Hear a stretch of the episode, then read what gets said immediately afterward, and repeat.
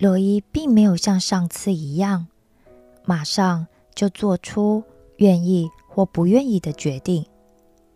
他只是看着那本笔记本和旁边的圣经发呆。他觉得读圣经感觉是压力很大的事。不为什么，只是因为那本书很厚，他觉得他根本读不完。虽然他没有读过，不过他觉得自己又不是基督徒，那为什么要去读圣经呢？再说，那本书那么多字，感觉就很难懂。如果花了时间读，既读不完又读不懂的话，那何必浪费时间去读呢？罗伊虽然喜欢读书，但是他只读自己感兴趣的书。这种跟他的现实生活距离很遥远的内容，他是一点想读的欲望都没有。最重要的是。考试又不会考，读了圣经，既不能马上救他脱离现在的生活，又不会保证让他以后可以成功赚大钱。那读圣经对他来说，就是一点意义也没有的事了。所以说，读圣经跟他就不是在同一条生活线上的事嘛。罗伊甩了甩头，失笑的说：“ 我干嘛那么认真想啦？等等警察回来，或者天亮的话，我就要走了啊！我就再也不会看到那本书了。我有什么好想的？真的很好笑哎。”罗伊觉得认真思考要不要读那本圣经的自己，显得很可笑。就在罗伊认真对着书桌思考的时候，突然，他感觉好像有什么东西站在他的后面。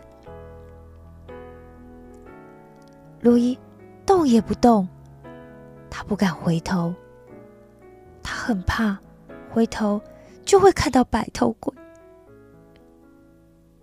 此时，书房的空气。就像下着暴风雨还去登山般，连发丝都一根一根的被冰冻凝结了。洛伊手臂的汗毛因为紧张的气氛而不由得竖了起来，手心也瞬间就冒出汗来了。洛伊心想。在这个小房间里，我我能跑去哪？救命跳窗，但现在窗户是关的啊。等我打开，白头鬼早就抓住我了啦！哎呀，我到底该怎么办？就在罗伊脑袋不断飞快的寻找逃跑的方法时，他的耳朵却猛然的被揪了起来。哪里来的小鬼？三更半夜不回家睡觉，竟然胆子这么大，跑来派出所撒野啊！你给我出来！一个突如其来的呵斥声，加上一只大手正掐着罗伊的耳朵，吓得罗伊一时间不知道该如何回应。我我我我我我我。罗伊想解释，但他此时脑袋是完全一片空白，不知道该从哪里说起，又该说些什么才好。你什么？你你给我出来！原来抓住罗伊的是一个看起来还很年轻的警察，他有着异于常人高大。又瘦长的体型，连书房的门都没有他高。他必须要低下头，弯着身体才能够穿过那扇门。罗伊一路被揪到了前面派出所的沙发上，这时候他才看清楚揪住他的这个人的模样。这个警察应该是三十岁出头吧，有着一头凌乱的卷发。虽然他现在正横眉怒目的瞪着罗伊，但罗伊却觉得很安心。因为幸好不是白头鬼啊，而且他一直在等的警察终于回来了，他就像看到救星一样，开心都来不及呢。但可能是因为突然看见了让他可以安心的人，所以罗伊忍不住情绪，就嚎啕大哭了起来。年轻警察被罗伊这么一哭，突然有点不知所措。他只好急忙先安慰起罗伊：“哎哎哎哎哎，别哭，别哭啦！你先别哭，冷静一下，冷静一下。告诉我，你为什么会来派出所？不但穿着我们局长的运动服，你还跑到后面的书房。”年轻警察立体的五官上。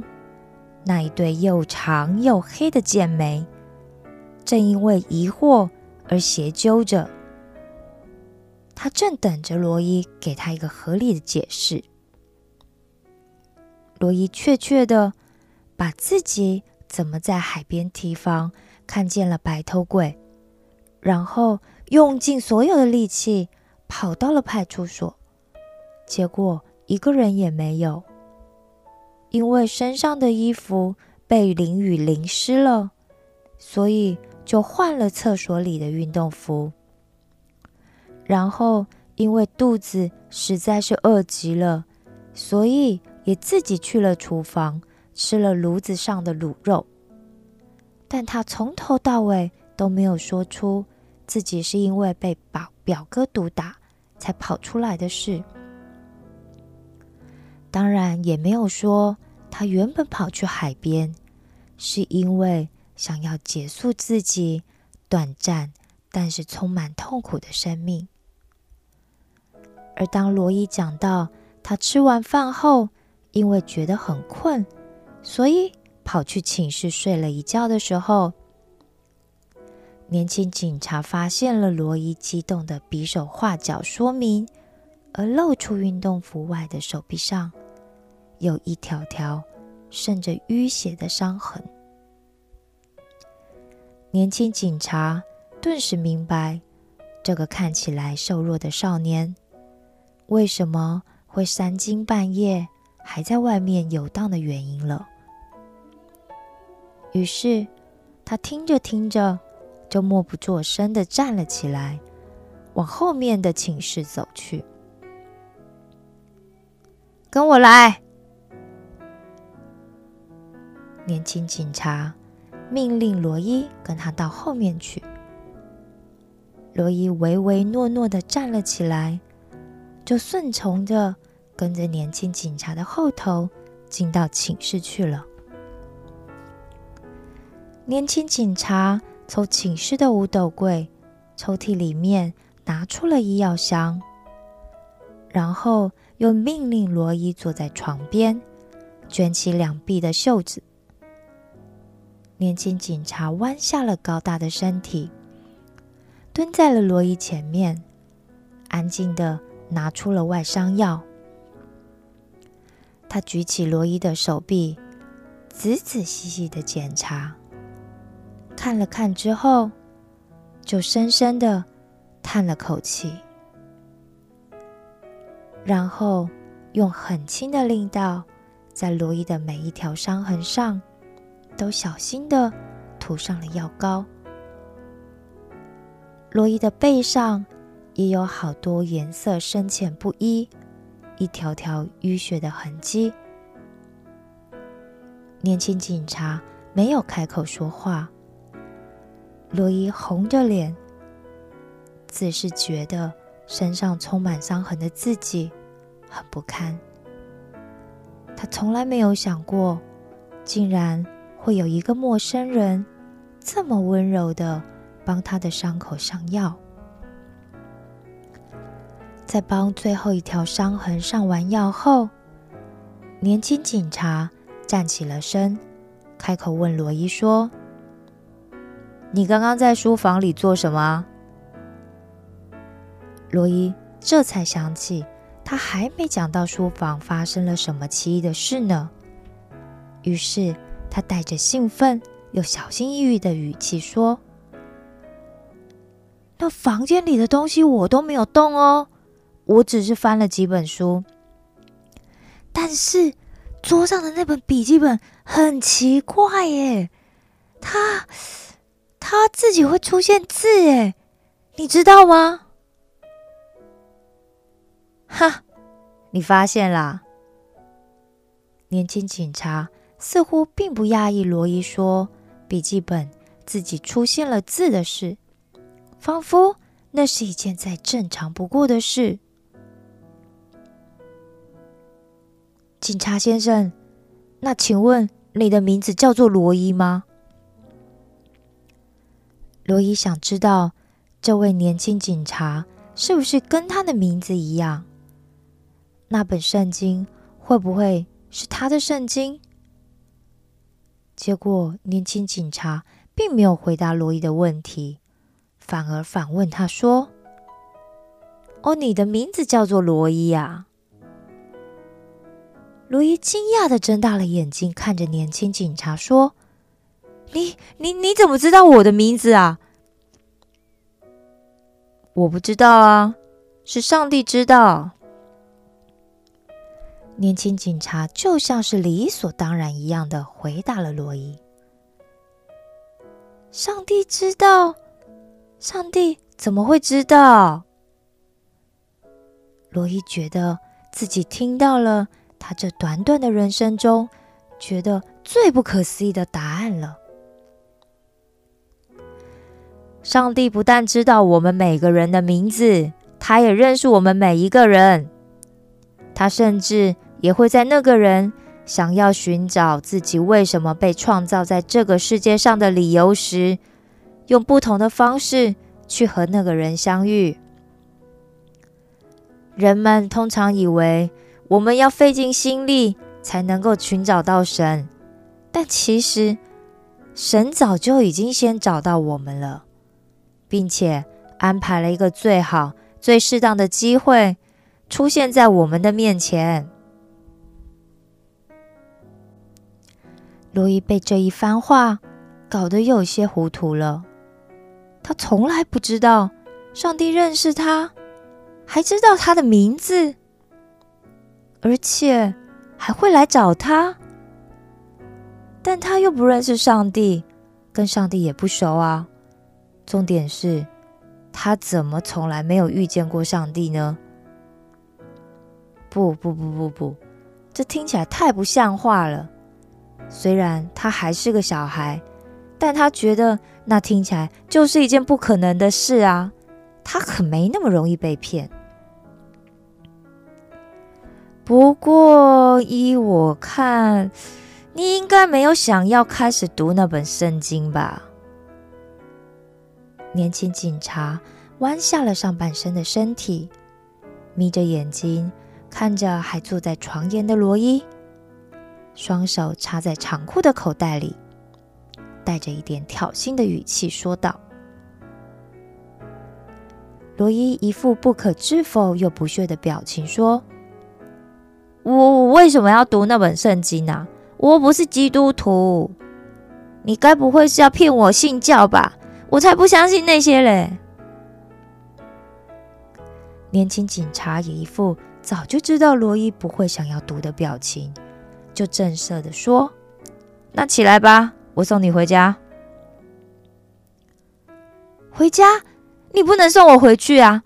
不不，你没有权利送我回去，我不能回去，我不要回家啦！”罗伊双手环住双层床的床柱，紧紧抓住了自己的双臂，露出坚决不从的表情。年轻警察二话不说，就伸手去搔罗伊的胳肢窝，而罗伊被年轻警察这突如其来的一招搞到笑到滚在地上。犯规了，犯规！哪有人家出这招的啦？罗伊还在因为被搔痒而咯咯大笑的时候，一下就又被年轻警察拽住了运动服的后衣领。从地上给揪了起来，然后就往前面派出所的事务室移动。没人教过你对长辈讲话要有礼貌吗？什么你你你的，叫我警察先生，要不然就叫我永光哥。年轻警察假装凶狠的教训了罗伊，但他还是没有停下脚步，大步大步的。预备要走出派出所，放开我啦！你又不是我的谁，你又不知道我住在哪里，你凭什么带我回家啦？而且外面还有白头鬼耶！救命啊！警察虐待小孩啦！罗伊边扭动着身体，想要挣脱年轻警察的智侠，一边又继续开口大声抗议的喊着。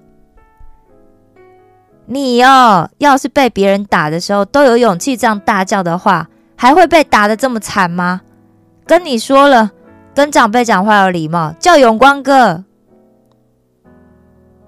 年轻警察空出另一只手来，重重的敲了罗伊的额头一下，教训了他。哦，哥哥，永光哥，我错了啦，我真的不能回去了，我回去真的会被打死啊！罗伊情急之下，伸手紧紧抓住了派出所大门的门把，假意求情的说着：“你放心，你如果真的被打死的话，我会去逮捕打你的人，把他抓去关。既然你没有想要读那本圣经的意思的话，你就没有留下来的理由啊！快给我回家！”永光冷冷的回答：“这是罗伊。”我读了，我读读就可以留下来了，对吧？可以，我读。求求你，现在外面这么暗，真的很可怕啦。罗伊口是心非的随口答应着。刚刚还层层重叠的阴沉乌云，早就已经完全散去，只留下明亮的满月。高高的悬挂在那一片像极了深灰黑的布幕的天空上，柔和又略带温暖色调的月光，照亮了派出所前的海岸。海面上也因为月光的照耀而呈现出闪闪发亮的粼粼波光。海象似乎还不是很稳定，所以海面上。波澜依旧用力的一阵一阵拍打着前面的波浪，就像那丰润的黄色满月，仿佛是笼罩着海边小渔村黑暗中的唯一色彩一样。罗伊现在最不想要的，就是离开这派出所一步。此时此刻，他感觉这里就是他最安全的避风港。他找寻已久的救星一样了。永光一听就知道，罗伊现在只是因为不想要离开派出所，而心不甘情不愿的做了承诺。而他很清楚的知道，如果是那样的话，就对罗伊一点帮助也没有。因此，他并没有听到罗伊说要读就放软态度，反而。更用力的揪紧了罗伊。随口说出的承诺，只会让你自己陷入更糟糕的困境。以后你要说的每一句话，你最好都给我经过大脑认真思考后再说出来。永光义正言辞的又教训了罗伊一顿。已经很久都没有人。会这样对罗伊说话，虽然是教训，但是却让罗伊觉得自己被人重视了。这是他从妈妈过世以后就没有过的感觉。他现在的存在，对身边的人来说，仿佛只是一个无法丢弃的包袱而已，沉重又令人厌恶。他不知道这个年轻的警察到底为什么一下要对他很温柔，一下又很严厉。但他可以感觉到，自己眼前的这个人绝不是坏人。当然，也是因为他还有身上的那一套警察制服，在为他的可信度加分。好啦，好啦。我知道了啦，哥，可以不要赶我回家吗？拜托你啦，去哪里都好，我就是不能回家啦。那不是我的问题呀，你是未成年诶，我的责任就是要送你回家，还不快走？小心我把你处理成小偷送去关哦。罗伊见自己说服不了永光，只好放弃挣扎。永光见罗伊不再抵抗，就放下了他的衣领，说：“走吧，你带路，我跟着你。”罗伊垂头丧气的走出了派出所的大门。月光柔和的光线照在刚被大雨淋湿的泥泞小路上，罗伊心里是千百万个不愿意的。往舅舅家的方向走，他心里拽想着：等下如果让表哥发现是警察送他回家的话，恐怕表哥不会善罢甘休，今天八成就是他的死期了。经过刚刚在提防上见到白头鬼的灵异事件后，他已经完全打消。想要结束自己生命的想法了，因为他遇到了这样的事后，他才发现，他其实是很想要好好的活着的。第一，他不知道自己死了会去哪里，在他的印象中，自己好像没做过什么能够让他上天堂的好事。那如果不是上天堂的话，就是去地狱喽。他光看到那白头鬼的头，就已经够让他吓到连滚带爬了。他不敢想象，如果去到地狱的话，会看到多么可怕的景象。要不逃跑吧？但他又能跑去哪里呢？一路上，整个村里。异常的安静，好像连一根针掉到地板上都会清楚传到罗伊耳朵一样。只有罗伊的拖鞋踩到水洼时发出的啪嗒啪嗒的声响，伴随着永光皮鞋的咯咯声。小路上的路灯一段一段昏暗的照着。但却没有一户人家的灯是点亮的。想着想着，罗伊不知不觉的走到了他熟悉的学校门口。可能是因为他下意识里不想回到家，所以刻意绕了远路吧。罗伊回头向远光搭话说：“哎，我们学校里的图书馆。”也有一本圣经呢。永光不可置否的用鼻孔哼了一声，算是对罗伊的回答。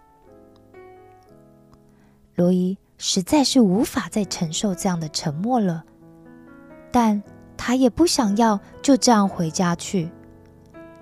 他总得要做些什么来说服永光才行啊！但他到底该怎么做？